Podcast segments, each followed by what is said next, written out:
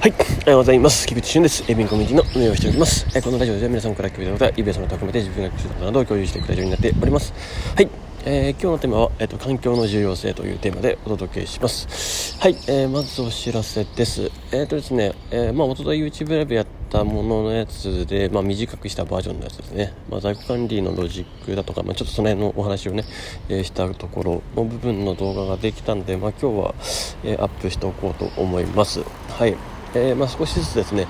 えー、中身のことを、えー、皆さんにお伝えできるように、まあ、努めていきますというところでですね、はい、え認知をちゃんと周知していきます。はい。でですね、えー、そして、そして、えー、まあ、引き続き、まあ、改善は行っているので、まあ、それは、え随時ですね、え共有をお待ちください。はい。まあ、あとは、えー、まあ、そうですね、まあ、もう、えー、だいぶ使えると思いますので、えー、また、え年末初戦に向けて、え戦略を練っていっていただければいいんじゃないかなと思います。はい。えー、では早速本題の方に行くんですけども、環境の重要性というところでなんですけど、いや、本当にですね、あの、今日、これは、今日というか昨日なんですけど、あの、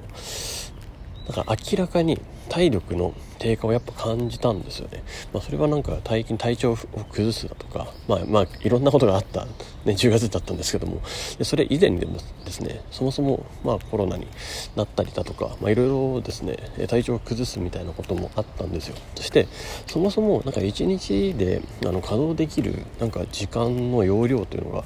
なんか若干減ったような気がしたんですよね。えー、そうなんですよ。で、これなんかその集中力ですかね、集中してできる時間みたいなのが、なんか若干、えっと、減った気がしていてですね、うん、これが体の違和感かなと。まあ、年齢をね、重ねるとそうなるのかなと いうような感じを、え思っております。まあ、昔みたいにやるみたいなことをせずに、まあ、今の年齢というか今の状態での多分ベストを出すような風にした方がいいとは思うんですけれども、えーただちょっとですね、それにしても、まあ、基礎体力的な部分はやっぱりここは改めて必要だなというか継続的にやっぱり重要だなと思ったんですよね。で、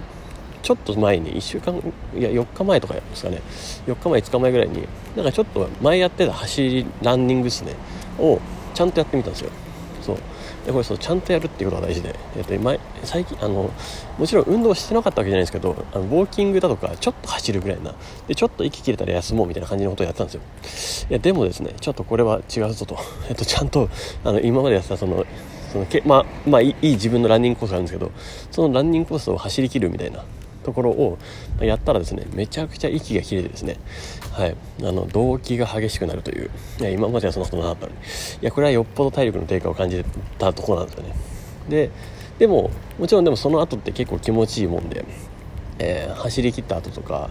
まあ、ちょっとすがすがしくなるんですよね、まあ、あの感じってやっぱ好きなんですよね。でこれはフットサルをやる時でも同じで、まあ、その同日夜ですねフットサルも1時間ぐらい、えー、やってみたんですけど、まあ、本当は2時間乗ったんですけど1時間しか持たなくてですねあの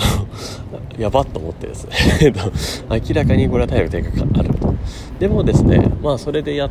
たらですね、まあ、その、えー、今までのあの肌感とか、えっと、汗を流してですねあの健康的になるみたいな肌もちょっとツヤツヤになるみたいなあの見栄えも大事じゃないですか。なんだかんだね私は出役というか出てるんでね、はい、見栄えも大事だなと。そして体の調子を整えるっていう意味でも、まあ、昔から運動をベースにしてたなと。自分はですね、まあ、いろんないろんなことをベースにする人はいると思うんですよ。体調を整える上で。でその上で自分は、うん、運動してたなと。で運動があって体力があるあったりすると、まあ、よくテストステロンとかねそういう、えー、まあ、男性ホルモンって言われるものが出てますけど、まあ、テストステロンが出るとなんかその、ね、あのそもそものモチベーションだとかやる気だとかそのエネルギーの源みたいなパワーが出るとかっていうのが、まあ、あるわけですよ。やっぱそれをうまくコントロールしていくとやっぱうまくいくんじゃないかなっていうのは、まあ、改めて最近思ってですね。でちょっとトレーニングをね 開始しました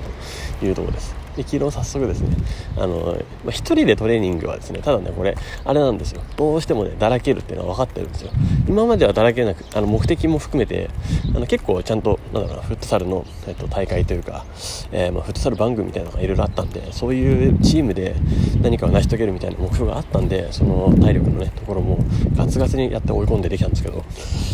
あのやっぱ一人で何かやるっていうところはですねこれはね結構ねやっぱり難しいですねあのだからこそあの改めて本当に環境って大事だなと思ってその場所って大事だなと思って強制的にでもやれる場所です、えー、なのでもうあのゴールドジムにね、えーえー、一旦ね、行くことにしたんですよ。また。でもこれ多分ね、あの波があるんですよ。自分はゴールド事務周期というのがありましてですね、波があってですね、結構、あの入ったりやめたりを繰り返してるんです。あの、おそらくまたこれで、えー、しばらくして、あの、スタジオレッスンっていう、まあ、強制的にね、あの、プログラムでやってくれる1時間ぐらい、45分とか1時間とかやってくれるのがあるんですよ。で、おそらくそれ飽きるんですよね。多分、わかんないですけどね。えー、で、え、でまた1人でやり始めるんですよでその状態になればまあいいなと思ってるんですよね一旦あれじゃないですかその自走できる状態というか本当の最初の基礎の部分の体力がつくところまで一旦もう一回の環境が必要だなと思って。でそれ以降は、え自走できるというかまああのもともとめちゃくちゃ家の近くにあるあのジムがあるんですけどそれは個人でね勝手にやるやつなんですけど、まあ、それでできたりするんで、まあ、そういう風にうまく住み分けしていけばいいなと思っているんですね。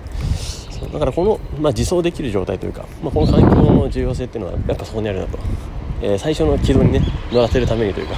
強制的にでもやれるようにするっていうのがやっぱりこの環境の重要性だなというふうに思った次第でございますということですね、まあ、これはどの業界でもどのことでも使えるんじゃないかなと。はい。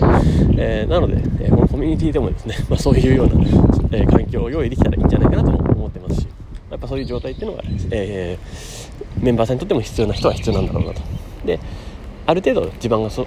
ったらですねもう自走できる状態になってるから、まあ、そのまま突き進むみたいな、まあ、形のですね流れにしていけば、まあ、いいんじゃないかなというふうにはふと昨日ね思った次第です。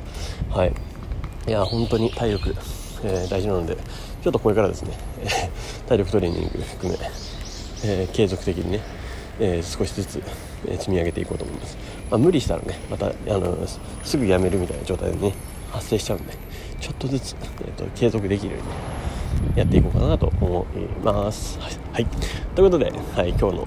えー、こうこのテーマについてはこれで終わりだと思います。素敵な一日をお過ごしください。エビンコミュニティの菊池俊でした。ではまた。